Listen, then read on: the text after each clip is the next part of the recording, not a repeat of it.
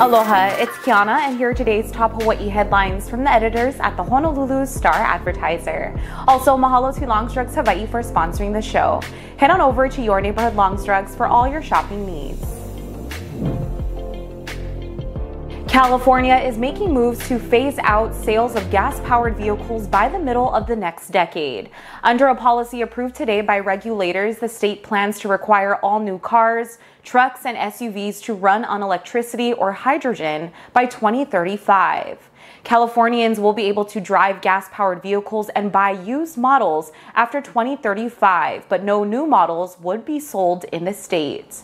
The decision is part of California's initiative to cut carbon emissions. The policy needs approval by the federal government, which will likely be granted under President Biden's administration.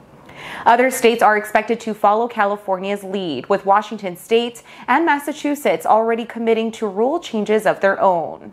Auto companies and industry groups have expressed concern about California's aggressive timeline, citing manufacturing hurdles and lack of infrastructure like power and charging stations.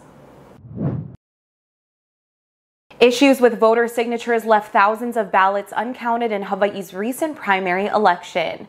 According to the Elections Division of Honolulu's Office of the City Clerk, about 2,500 Oahu ballots received during the recent election weren't counted because of non matching or missing signatures. That number is 47% higher than the 1,700 ballots that were left uncounted two years ago. The increase is surprising given that about 47,000 more people on Oahu voted in the 2020 primary than the election held on August 13th. On Hawaii Island, the county reported 1,007 signature problems out of the more than 53,000 ballots received. 412 errors were fixed by voters, leaving 595 ballots uncounted.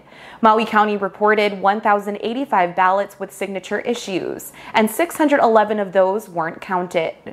Voters in all counties can now take advantage of a free service that sends out notifications when mail ballots are received and if there are problems with the ballot envelope. It is available at hawaii.ballottrax.net.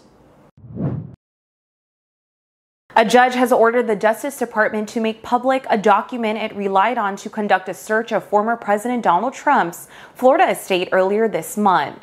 The order from a U.S. magistrate judge requires the department to submit a redacted version of an affidavit the FBI used to execute a search warrant at Mar-a-Lago on August 8th.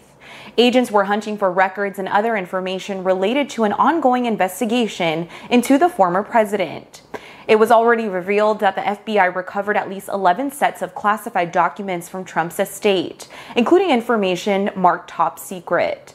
The Justice Department opposed the release of the affidavit, saying it could compromise an ongoing criminal investigation and give away information about witnesses and investigative techniques. A redacted version of the document must be filed by Friday. Honolulu firefighters airlifted an injured hiker from Diamond Head Trail this morning. Firefighters received an emergency call at around 7:40 about a woman in her 40s who was unable to descend the trail on her own. 5 units with 16 personnel responded. Firefighters located the woman and after a medical assessment, airlifted her to a landing zone at Diamond Head State Monument Park, where emergency medical services took over. Meanwhile, a 31 year old man was arrested on Wednesday after allegedly robbing a convenience store in Aiea. HPD said the suspect entered the store brandishing a knife at around 8 on the night of July 28th. He took money from the store's register and fled the scene. Police later identified the suspect and arrested him Wednesday on suspicion of first degree robbery. Average long term U.S. mortgage rates rose this week as the housing market was weighed down by inflation, worries, and a slowdown in economic growth. Mortgage buyer Freddie Mac said today that the 30 year rate increased to 5.55% from 5.13% last week. The rate was at 2.87% at the same time last year. Rates on 15 year fixed rate mortgages also jumped, with the average increasing to 4.85% from 4.55% last week. The rising interest rates are having a cooling effect on the housing market. Last week, the National Association of Realtors said existing home sales fell for the sixth consecutive month in July.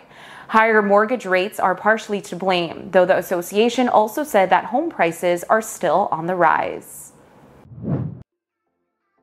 For more on these stories and all the latest headlines, subscribe to the Honolulu Star Advertiser. Visit Hawaii's top source for breaking news online at staradvertiser.com and download the Star Advertiser mobile app. Mahalo, have a great day, and we'll see you back here tomorrow.